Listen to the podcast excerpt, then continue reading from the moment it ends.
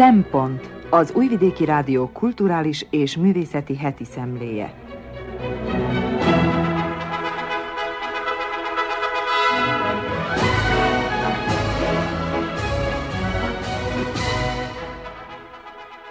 Jó napot kívánok! Köszöntöm az Újvidéki Rádió hallgatóit. A mikrofonnál Körnács a Szempont mai szerkesztője. Ízelítő kínálatunkból. Losonc Alpár az ukrajnai állapotokkal foglalkozik. Hogyan jutottunk el idáig? Elkerülhetők-e a ruszofóbia és ruszofília csapdái? Grui Zsuzsa írásának címe Kultúra, művészetek és tudomány. Csík Monika Roald Dahl mesés univerzumába kalauzol bennünket. Gobi Fehér Gyula heti jegyzetének témája, hogy ki az árva és ki a mostoha, és mi a vélemény a kultúra helyzetéről. Tartsanak velünk! Thank.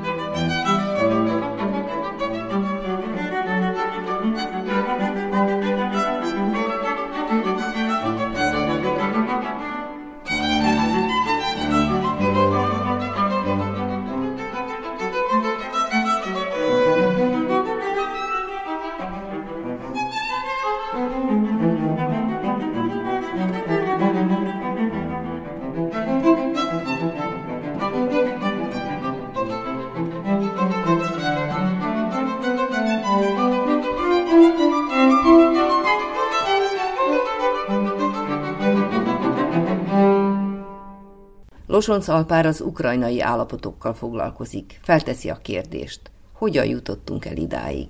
Amikor ilyen intenzív szenvedést tapasztalunk, mint az ukrán háború kapcsán, legszívesebben nem gondolkodnánk.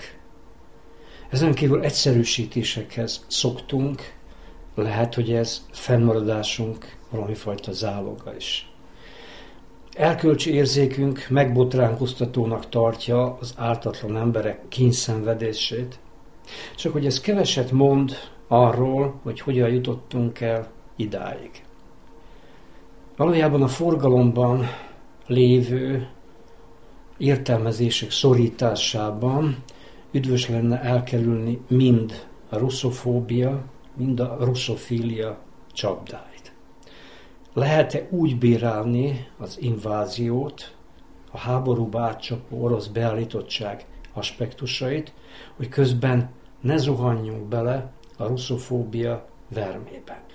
Az orientalizmus jelentéseivel leöntött russzofóbia Közép-Európában és nyugatabbra instrumentalizálja a háború okozta szenvedést, és egy már régóta létező ideológiai diktum nevében ítélkezik úgymond az oroszok felett.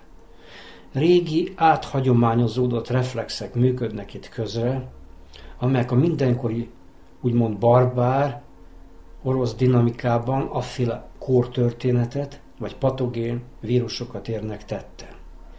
A bolsevizmus volt a lárva, a sztálinizmus a báb, és a Szovjetuniót állítólagosan visszaállítani szándékozó putyini szörnyterv pedig a pillangó. Sajtótermékekben nagy előszeretettel húznak párhuzamot Stálin és a regnáló orosz elnök között. És az imént említett megvető hozzáállás, amely ütlegelni kívánja a keleti, maradi, erőszak ittasult orosz lét formáit, könnyedén túlteszi magát, mondjuk azon is, hogy az orosz elnök, ha csak teheti, dehonestálja Lenint és a bolsevik russzofília, akad bizony ilyen jelenség is, méghozzá valamennyire mindenütt. Szűkebb pátriánkban, Szerbiában persze, ahol élénk az orosz háborús ténykedéssel kapcsolatos rajongás, bármilyenek is az áldozatok szenvedései, mindez kirívó. Több, mint kuriózum, hogy errefelé néhány évvel ezelőtt még orosz jellegzetességeket magára vállaló párt is vetélkedett a politikai harcban, olyannyira, hogy a párt Putyin embernagyságú makettjével hívta fel magára a figyelmet. Valójában a mitizált nyugattal szembeni nehezményezés hívja életre a russzoféliát, valamint az orosz elnök kritikátlan, tragikomikus kultiválását. Ezen rajongók valami keveset tudnak Oroszországról, és az sem biztos, hogy szívesen tengetnék életüket ezen ország uralmi rendszerében. Őket mindenütt a zavart, gondolattalan nyugatellenesség mozgatja. Valójában a russzofóbia és a russzofília, ha más utakat beárva is, de ugyanoda lyukat ki. Az oroszok idegen testeket jelentenek, ők az idegen, a másik megtestesülései. Elveszítjük így viszont a reflexió lehetőségét. Ezért lenne jó dekonstruálni a nyugatnak és a keletnek, mint valamilyen lényegszerű kulturális entitásnak eme kimerevített kettősségét, egyáltalán a kettős könyvelést, és figyelembe venni a mély meghatározottságok mozgásrendjét. Az ukrajnai háború, amely mintha fokozná a tempót a szörnyűségeivel, éppenséggel belül van, ez nagyon is a mi közös világunk tragikus hozadéka eredménye. Lehet-e ugyanis büntetlenül, háborús következmények nélkül szakadatlanul túl fegyverkezni, az egeket, az őrt uraló fegyverkezési versenyt szítani?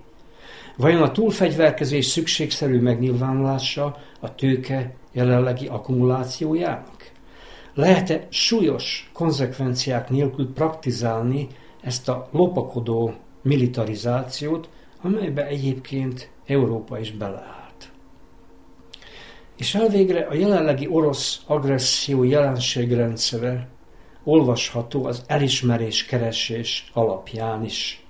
Véres háborút indítani a nyugat más hatalmak elismeréséért, expanzív területpolitikával, holmi beavatkozásnak, alkalmi katonai manővernek álcázott háború révén erőforrásokat szerezni, területet bekeríteni, egyúttal biztosítani a mások és a nagyhatalmak általi elismerést.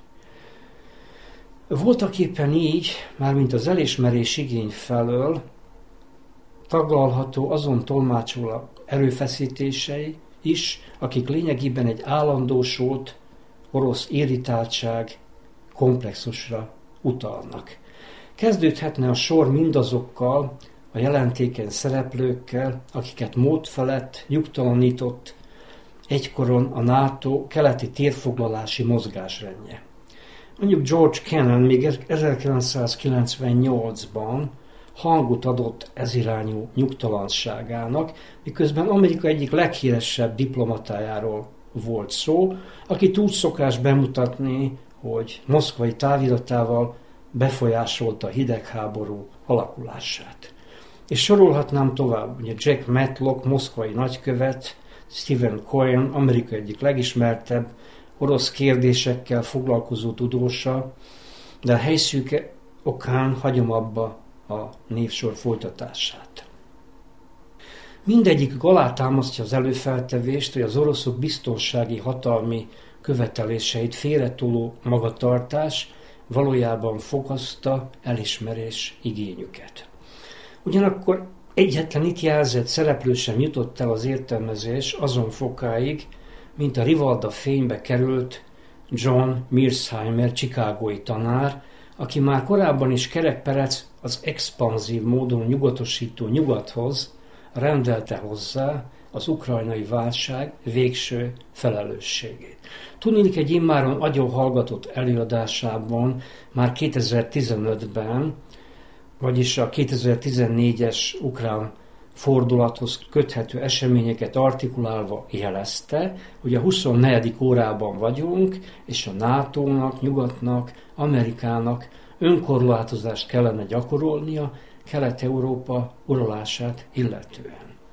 Missheimer azóta New Yorker sürgető kérdéseire válaszolva megismételte korábbi állítását, miszerint a folyamatban lévő háborút nem tartja torz szüleménynek, hanem egy rossz genézis fejleményének.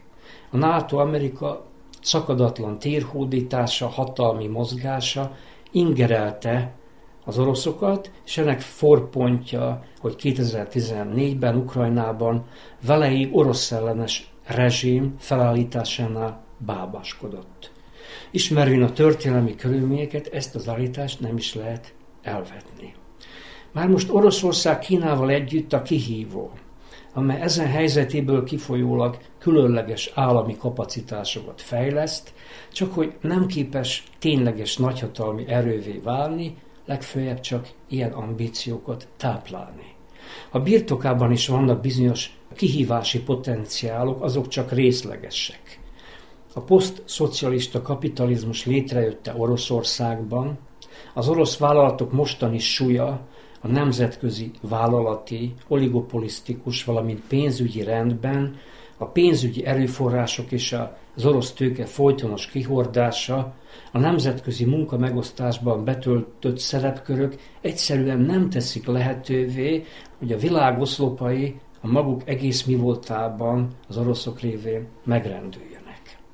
Meg lehet, hogy az amerikai vezérlésű, nyugatosító hatalmi logika ütközött az orosz felségjelzésű törekvésekkel, az egyébként jelentékeny erőforrásokkal bíró, geopolitikailag is fontos Ukrajna lelkiért vívott harcban, ám akkor is mély aszimetria jelenik meg itt.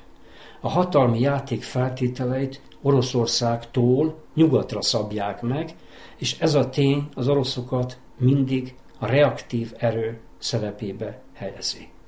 Oroszország legfeljebb fél perifériális ország, amelyet mindig az a veszély fenyeget, hogy peremhelyzetbe csúszik. És már a Szovjetunió időszakában is fennállt a világtól való kemény függésrendszer. Aztán bekövetkezett a szovjet szocializmus hatalmas bukása. Ez az a kor, amikor amerikai kutatók azon szörnyülködtek, hogy visszatértek a tuberkulózis olyan formái, amelyek egyebütt régen eltűntek, és az a kor, amikor tizedrangú amerikai tisztségviselők szigeteket vásároltak Oroszországban. Szinte szükségszerű volt, hogy a hatalmi státusra törekvő Oroszországban egy olyan valaki jusson hatalomra, előbb vagy utóbb, aki az erőszak szervezet belső struktúrájából érkezik. Putyin egymagában több rendbelileg testesíti meg a létező meghatározottságokat. Cselekvéseiben visszatükröződik a birodalom és a nemzetépítés közötti orosz ingadozás, ő az, akinek fellépésében megnyilatkozik a világtól való, függésformákkal való szembesülés, és ő az, aki lavíroz az orosz tőke és érdekcsoportok, KGB utódok, eurázsiai és nyugati orientációja között. És Putyin az uralom embere az, aki fémjelzi az államnak a tőkecsoportokkal szemben kivívott viszonylagos függetlenségét is. Oligarcha, ez az orosz-ukrajnai átmenetet kommentáló publicisztika kedvenc fogalma, ami rendben is van, csak hogy nem kellene elfelejteni a szintagma másik részét, már mint a tőkét. Amúgy tanácsos segítséget kérni az ukrajnai átmenetet tárgyaló széleskörű irodalomtól, amely nagy lendülettel tárgyalta éppen Ukrajna kapcsán, idézem, a kriminalizált politikai nexust. Az orosz nyugati fősodor azonban csak a nemzeti impulzusok kavargását engedi látni ebben a háborúban. Mondjuk a kultikus Donetsk nem egyéb, mint egy jelképes szakadárpont. Azt pedig, hogy ugyanezen hely kivételes tőkekoncentrációt, tőkék összeütközési terepét is jelenti, hogy egyebütt is ott voltak a az összpontosuló tőkeblokkok konfrontációi, mindez valamiképpen rejtve marad. Az meg végképp eltűnik a látóhatárról, ugye megint csak kultikus Donbass gyökerénél ott volt 2014-ben az új nacionalista ukrán kormány neoliberális politikájával szemben tiltakozó munkások izzó lázadása.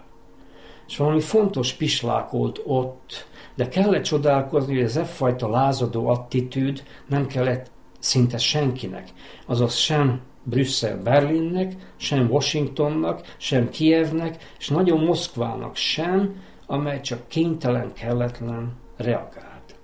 Úgy hílik, a munkások felidézték a Szovjetuniót is, persze nem a Szovjetunió sivár valóságát, hanem a régió sokszínűségére vonatkoztatható elvet evokálták. Egy szóval az orosz-ukrán jelenlegi nemzeti síkon zajló konfliktust meg kellett konstruálni, és mindegyik szereplő tevékenyen hozzájárult ehhez.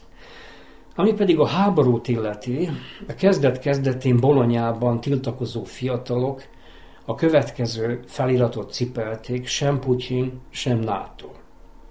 Ők azok örökösének tudják magukat, akik például 2003-ban az iraki háború ellen tiltakoztak. Gondolkodnak, kritikai érzékük nem engedi, hogy félrevezessék őket. Ők jelentik a mércét.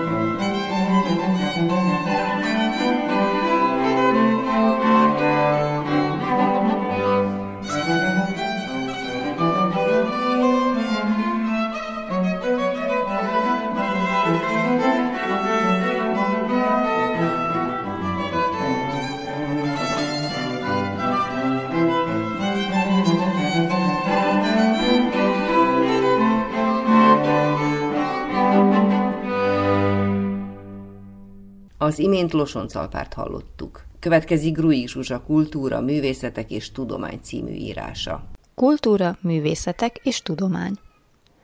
A művelődéshez és azon belül az oktatáshoz való emberi jogunkhoz nagyon hasonló a kultúrához, a művészetekhez és a tudományhoz való jogunk. Nem csak azért, mert nagyjából egy időben érett meg a társadalom arra, hogy ezeket a jogokat kivívja magának, hanem azért is, mert mindezekre szükségünk van ahhoz, hogy a társadalom tevékeny tagjai legyünk. Ha elzárják előlünk az iskolákat, a könyvtárakat, az egyetemeket, vagy ellehetetlenítik a művészi önkifejezést, azzal elveszik tőlünk az esélyt, hogy a társadalmat úgy alakítsuk, hogy jobban érezhessük magunkat benne. Kultúrához való jogunkkal akkor élünk, amikor megismerkedünk a barlangrajzokkal, Balasi verseivel, vagy akár Banksy utcaművészetével, majd ezekből tanulva, ezekre építve, saját alkotásokat is létrehozunk. És nem csak ahhoz van jogunk, hogy színházba, moziba, kiállításokra járjunk, hanem ahhoz is, hogyha írunk egy világsikert elérő könyvet, akkor abból ne valaki más gazdagodjon meg. A kultúra mellett a tudományokhoz is mindenkinek joga van. Megismerhetjük a világ működését anélkül, hogy boszorkányságért mágián végeznénk. Jogunk van kutatni, jobb megoldásokat keresni, elméleteket gyártani. Jogunk van a tudományos eredményeket megismerni. Az iskolában például megtanuljuk, hogy a Föld a nap körül kering, és nem fordítva, hogy a kézmosás segít a betegségek megelőzésében, ellenben egy-egy amulett vagy talizmán már kevésbé véd meg minket a vírusoktól, és hogy a szelet a levegő rétegeinek különböző nyomása idézi elő, nem pedig a fák döntenek úgy, hogy szelet csinálnak egy kis hajladozással. Végül pedig jogunk van arra is, hogy a tudományos eredményekből mi is részesüljünk. A penicillin például egy rendkívül jelentős áttörést hozott az orvostudományban, és bizony nagyon rossz néven vennénk, ha akármilyen oknál fogva nem kaphatnánk belőle. Ugyanígy bajban lennénk, ha elzárnák előlünk az összes fertőtlenítőt, és az orvosaink anélkül lennének kénytelenek műteni. De akármilyen nemes célt is szolgálnak a kultúrához és a tudományhoz való jogaink, mégis mindkettő korlátozható. Egy irodalmi alkotás például hiába a művészi önkifejezés része, könnyen lehet, hogy cenzúra alá esik, akár azért, mert bizonyos társadalmi csoportokat sért, akár azért, mert az éppen aktuális politikai ideológiával ellentétes értékeket közvetít a társadalom felé. Kérdés például, hogy lehet-e, szabad-e holokausztagadó vagy nyíltan cigány ellenes regényt írni. Mások vallásosságán vagy éppen annak hiányán gúnyolódni egy festmény segítségével, vagy éppen sorozatot forgatni egy szerethető sorozatgyilkosról. Ezekben az esetekben pontosan megszabott határok helyett csak irányelvek vannak. Ennek egyik oka, hogy minden eset más és minden alkotás csak a környezetében lehet értelmezni. Nem mindegy kifestette azt a képet, mikor, milyen szándékkal, és éppen miféle társadalmi események zajlottak az elkészültekor. A tudományhoz való jogunk szintén nem korlátozhatatlan. A magzatokon végzett kísérleteknek ugyan biztosan meg lenne a maguk haszna, többségében azonban mégis elítéljük ezeket. Az emberi klónozás vagy ember és állat keresztezése szintén érdekes tudományos eredményeket hozhatna, mégsem vágunk bele ész nélkül. Az embereken végzett kísérletek csak nagyon szigorú feltételek mellett valósíthatók meg, egy erre a célra létrehozott etikai bizottság jóváhagyásával. Éppen ezért a híres hírhet Milgram kísérleteket ma már egészen biztosan nem lenne szabad elvégezni. Ezeknek a kísérleteknek a során azt vizsgálták, hogy a kísérleti alanyok engedelmeskednek-e a felsőbb utasításnak akkor is, ha tudják, hogy nem kellene. A valódi kísérleti alanyok azt hitték, hogy a büntetésnek a tanulásra gyakorolt hatását vizsgálják a segítségükkel. A feladatuk az volt, hogy egyre növekvő erejű áramütést adjanak az általuk szintén kísérleti alanyoknak tartott, de valójában beépített embereknek, minden olyan esetben, amikor azok elrontották a feladatot. Az áramütés természetesen nem volt valódi, a beépített emberek mind színészek voltak, akik megjátszották a fájdalmat, és a kísérlet befejezéséért könyörögtek. A kísérleti alanyok mindeközben azt hitték, hogy jó célért cselekednek, elbizonytalanodásuk esetén pedig egy fehér köpenyes tudós, mint tekintély személy, a gomb megnyomására utasította őket. A kísérlet elsősorban két okból volt etikátlan. Az egyik az, hogy a kísérleti alanyoknak fogalmuk sem volt róla, miféle kísérletben is vesznek részt valójában, vagyis nemes egyszerűséggel szólva átverték őket. A másik ok, hogy a kísérleti helyzet rendkívül nagy fokú stresszel és érzelmi megrázkódtatással járt. Gyakorlatilag a között kellett választaniuk az embereknek, hogy elkövetnek egy nagyon súlyos normaszegést, azaz előre megígérik, hogy végrehajtják a tekintély személy utasításait, aki fizetségét cserébe ezt el is várja tőlük, vagy pedig nagy eséllyel megölnek egy embert. Az, hogy ma már szigorúan szabályozott, hogy a tudományos kutatásban hogyan és miként lehet embereket fölhasználni, részben az áramütéses kísérlet által kiváltott vitáknak is köszönhető. Mindez azt mutatja, hogy az erkölcs és az etika korlátozza a tudományhoz való jogainkat, és ezzel hátráltathatja a tudomány fejlődését. Ez persze nem föltétlenül baj, hiszen mégiscsak emberibb az a társadalom, ahol az emberi méltóság fontosabb a tudománynál és a fejlődésnél, mint Huxley szép új világa, ahol nem a tudomány van az emberért, hanem az ember a tudományért.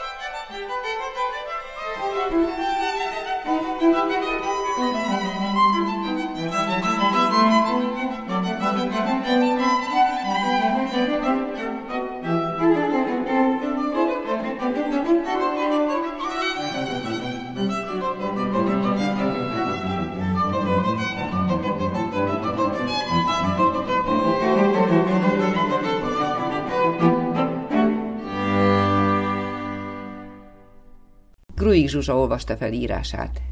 Csík Monikát ezúttal én tolmácsolom, aki Roald Dahl mesés világába kalauzol bennünket. Csík Monika igaz, ami zagi.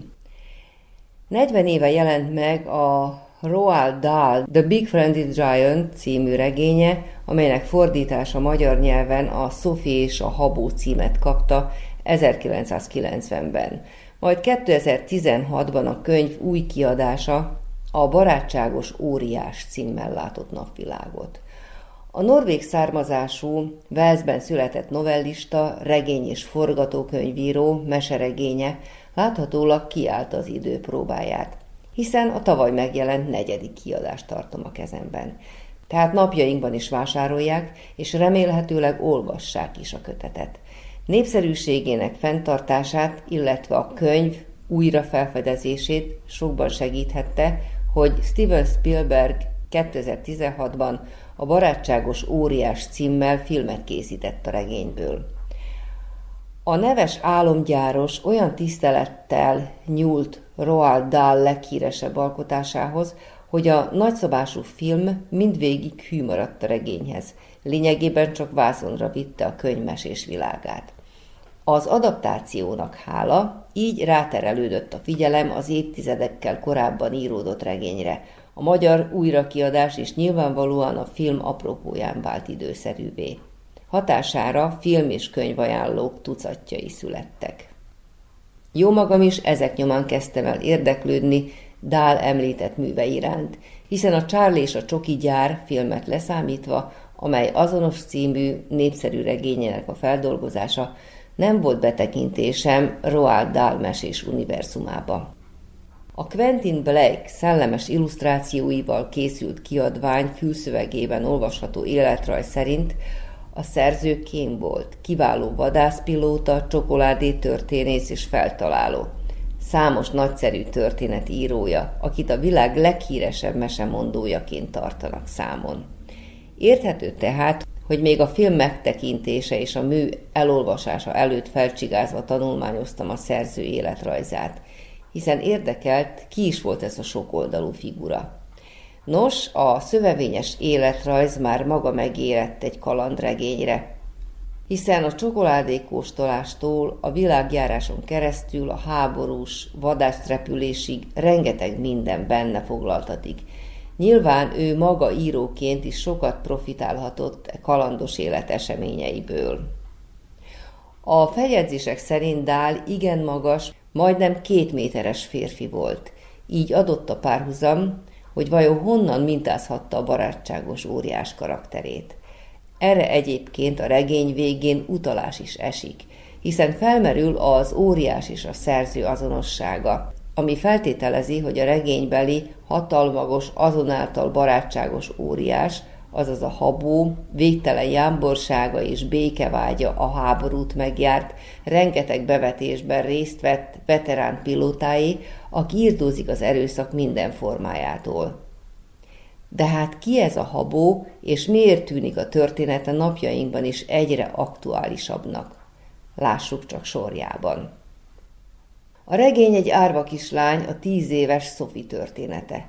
Sophie egy gyermekotthon magányos lakója, aki álmatlanságban szenved.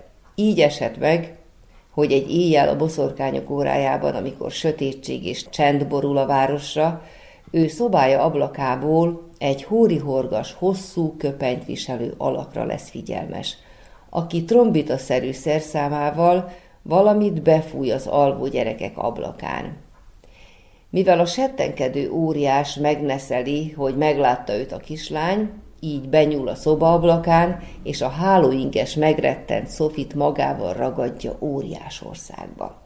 Az óriások ősi szabálya ugyanis az, hogy nem hagyhatnak hátra szemtanúkat. Senkit, aki elmesélni, hogy léteznek óriások, mert az emberek azonnal felkutatnák és kiirtanák, vagy állatkertbe zárnák őket világcsúfjára. Igaz, az óriás ország sem egy vidám hely, csupán vérszomjas óriások lakják, úgy, mint a húshabzsoló, csontkrámcsáló, gyerekfaló, nyakfacsaró, bendőnyelő, lánycsócsáló, vértunkoló és hentes hugó, akik éjszakánként járják a világot és emberhússal táplálkoznak. Közöttük legnyiszlettebb a mindössze 8 méteres habó, aki szerint ez a magasság bakfigy óriás országban, hiszen a többiek dupla ekkorák, valóságos behemótok, akik kizárólag emberbabot zabálnak. Kivéve a vegetáriánus és barátságos óriást, aki óriásország egyetlen növényével, a förtelmes ízű orborkával táplálkozik. Én csak amolyan elfucserált óriás vagyok, egy jó és gyámbor óriás. Én vagyok az egyetlen jó és gyámbor óriás egész óriás országban, mondja, és bemutatja a kislánynak meseszerű barlangbirodalmát, a benne található hosszú polcokkal egyetemben, amelyeken üvegbe zárt álmok ezrei sorakoznak. A habó ugyanis álmokkal foglalkozik. Álmokat fog be, dunsztos üvegbe zárja és felcímkézi őket az szerint, hogy miről szólnak, majd éjszakánként nagy trombitájával álmokat fúj az alvó gyerekek szobájába. Szeretnivaló aranyos álmokat, olyan álmokat, amelyek örömet szereznek azoknak, akik álmodják őket. Könnyen szívébe zárja hát ezt a rokonszerves óriást, a kislány, egymásra talál a két magányos teremtmény, és lelkitársakként határozzák el, hogy valami módon véget vetnek az óriások vérengzésének. Tervük kivitelezéséhez segítségre van szükségük. Így a legnagyobb tekintélyhez, az angol királynőhöz fordulnak, aki felelős uralkodóként nyújt nekik segítő jobbot az akcióhoz. A történet kimenetele a mesék szabályait tekintve nem is lehet kétséges, melyben Dál pacifista világnézete ismét megfogalmazódik. Vérontás nélkül szabni gátot az erőszaknak, hiszen minden élet számít. Az egyszerű vonalvezetésű, magával ragadó történet egyik erőssége sajátos nyelvezete. Az óriások ugyanis soha nem jártak iskolába, nem tanulták meg a helyes beszédet, így szóhasználatuk egyedi. A szavak magyarázata a habó egész életemben tekervényes problémát jelentettek számomra. Mindig pontosan tudom, hogy mikor milyen szót akarok mondani, de a végére valahogy mégis összekavarodok. Amit én beszélek, az csupa kavarabb, törtörök és angol szósz, kesereg a barátságos óriás, és már el rövid eszmefuttatás sejteti, hogy Roald Dahl külön nyelvezetet teremtett az óriások megszólaltatásához. A regény fordításakor Nagy Sándor mesteri módon oldotta meg a tengernyi nyelvi lelemény magyar beültetését, így az óriások beszéde csupa humor és sziporka. Steven Spielberg féle filmadaptáció magyar szinkronja is ezt a fordítást veszi alapul. Bár a finomra csiszolt nyelvi poénok nyomtatásban kétségkívül hatásosabbak, mint pergő filmes párbeszédekben. Olvasva az ember vissza-visszalapoz, ízlelgeti a nyelvi csemegéket, és elámul a magyar nyelv sokféleségén, míg hallgatva kevésbé élvezhető mindez. Amennyit a nyelvi poénokon veszít, a látványban annyit hozzáad a film a regényhez, hiszen a Mark Rylance által megtestesített óriás karaktere teli találat megelevenedik általa egy csodás világ, ami talán csak a gyerekek és azon felnőttek sajátja, akik megőrizték magukban a gyermeki látás képességét. Roald Dahl meséje remélhetőleg segít abban, hogy ezt a képességet mind többen meglejék magukban. Igaz, ami zagi, hogy ennél aztán alkalmasabb történetet keresve sem lehet találni, hiszen ahogy a habó mondaná, majdnem minden elszépesztő és csilli csalamádé benne – a jó és rossz örök párharcának ábrázolása mellett kitágítja a képzelet határait.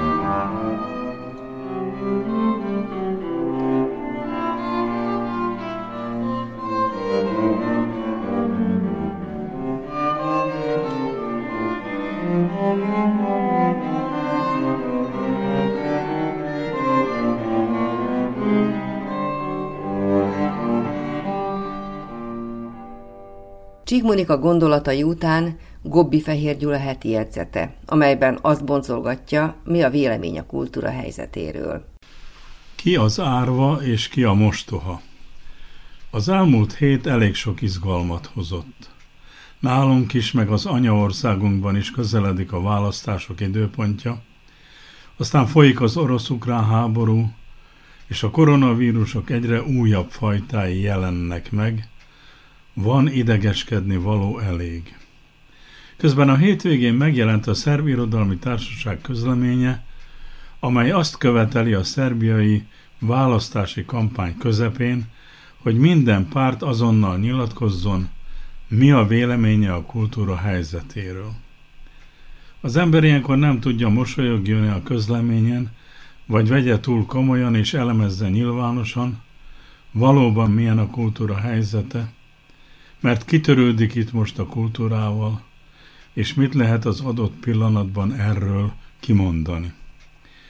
Aki folyamatosan gondolkodik a kultúráról, az akár meg is örülhetne, hogy végre valaki más is megszólalt ez ügyben, végre valakinek vannak követelései, végre valaki határozottan kiáll elvei mellett. Hiszen a szerb kulturális társaság semmi olyat nem mond, amely vagy ami ne a jó indulatát mutatná. A közlemény megállapítja, hogy a választásokon résztvevő pártok egyike sem nyilatkozott eddig arról, hogy mit gondol az ország és a nemzet kultúrájáról, és nem ígért senki semmit arról, hogy majd változtat a meglevő állapotokon. Egyetlen mozgalom sem foglalta céljai közé saját kulturális céljait, ha vannak, vagy ha lennének. Erről minden választásokon résztvevő párt mélyen hallgat.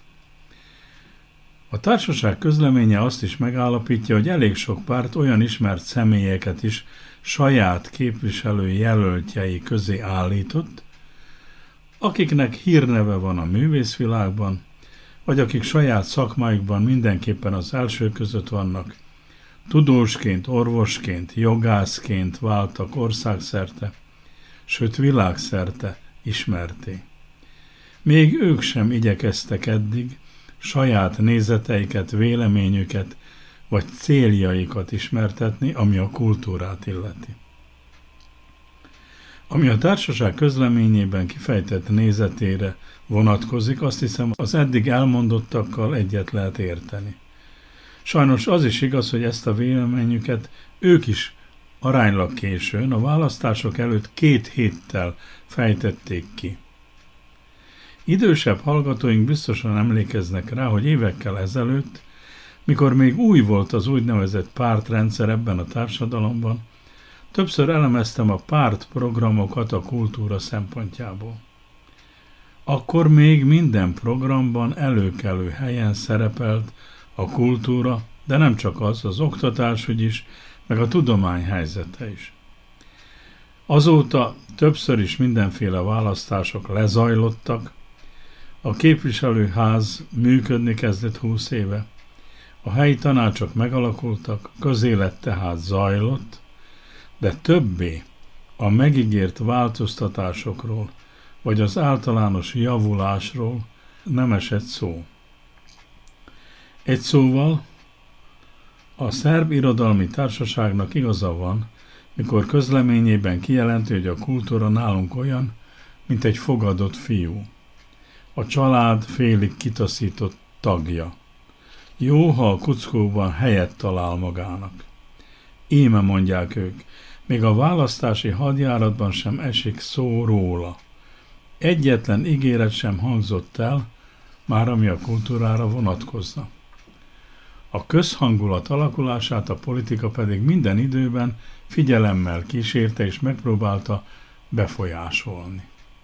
Sajnálatos módon ezt a kultúra területén nem cselekedte, és szemmel láthatóan nem is akarja ezt megtenni. Ezért aztán a társaság megfogalmazott 13 kérdést, amit a választások résztvevőinek tett fel, és közli, hogy elvárja tőlük, nyilvánosan válaszoljanak ezekre a mindenkit érintő kérdésekre. Hogy miért pont 13 kérdésről van szó, azt nem tudom, de lehet, hogy azt akarták, meghaladják az egy tucatot, nem gondolva rá, hogy a babonásabbak megrémülhetnek a 13-as számtól. Ha össze akarnám vonni ezt a listát, akkor azt állapítanám meg, hogy a legtöbb kérdés a kultúra anyagi helyzetére vonatkozik.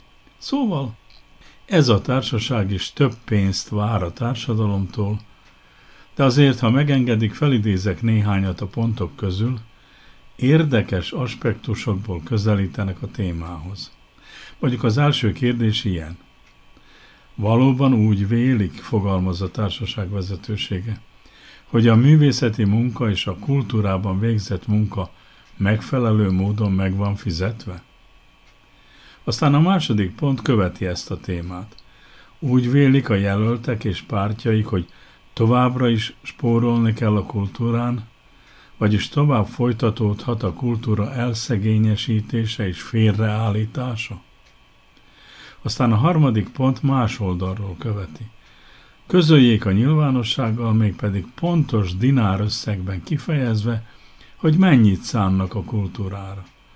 Mekkora részét az évi költségvetésnek, vagy mekkora részét az ország teljes évi bevételének. Következik a negyedik pont. Gondolják, hogy a kultúrára szánt összeg legalább fele annyi legyen, mint a börtönökre szánt pénz. Valamiképpen az ötödik pont is erről szól. Így hangzik. Milyen módon tennék lehetővé, hogy a kultúra területén kiírt pályázatokon mindig a jobbik fél nyerjen, és ne a másmilyen érvekkel meg kapcsolatokkal megtámogatott beadvány. És ezek után konkrétabb kérdések jönnek. Például az, hogy mennyit költött el az állam a szerb kultúra külföldi érvényesítésére és népszerűsítésére. Vagy az, hogy a jelölt és a pártja helyeslie a társaság által megalapítandó könyvcentrum létrehozását. Meg az, hogy miért nem támogatja senki a rádió és tévéműsorokban a kulturális célokat. Miképpen lehetne az ország minden régiójának kulturális életében egyformán magas színvonalra jutni? Miképpen lehetne megoldani a szabadművészek megélhetését? És miképpen lehetne a művészeket megszabadítani az állami bürokráciától? És jön az utolsó, a 13. kérdés.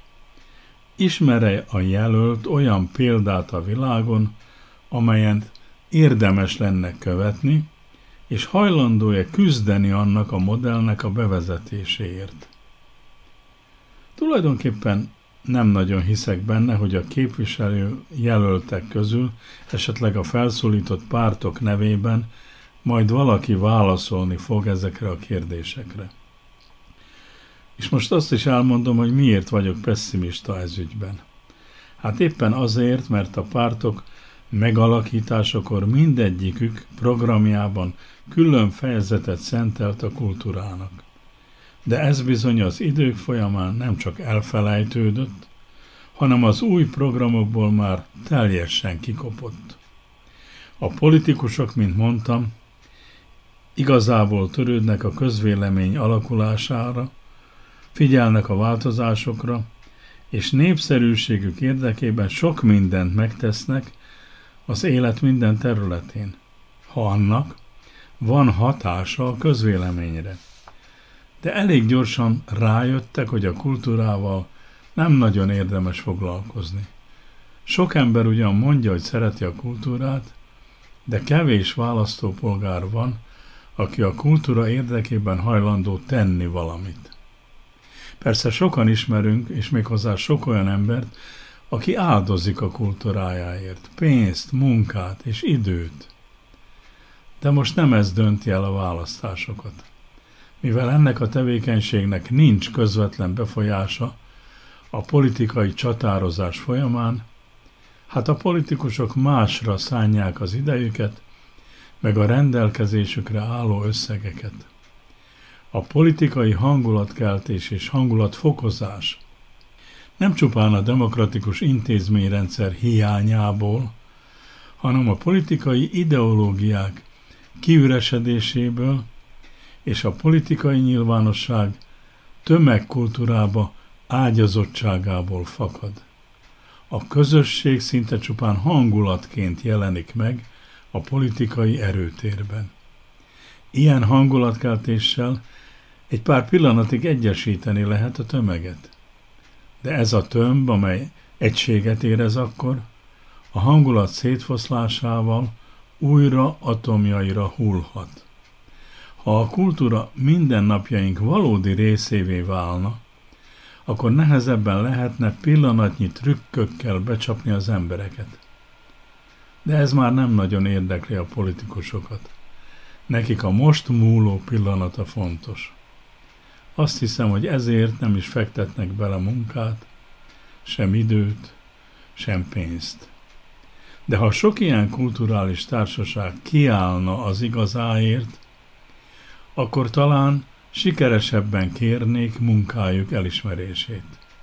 Nem csupán javadalmazását, hanem igazán őszinte elismerését. Thank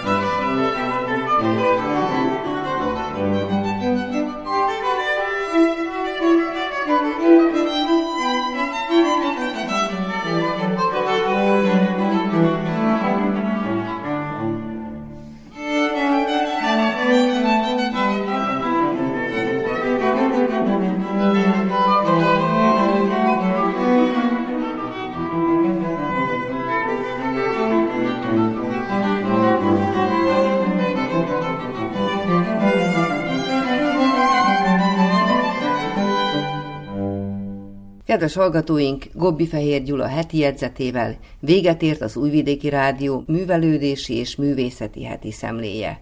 A munkatársak Losoncal Pár, Gruig Zsuzsa, Csík Monika és Gobbi Fehér Gyula nevében köszöni megtisztelő figyelmüket a szerkesztő Körnács Erika. A műsor természetesen az interneten is meghallgathatják a www.rtv.rs per honlapon. A viszonthallásra!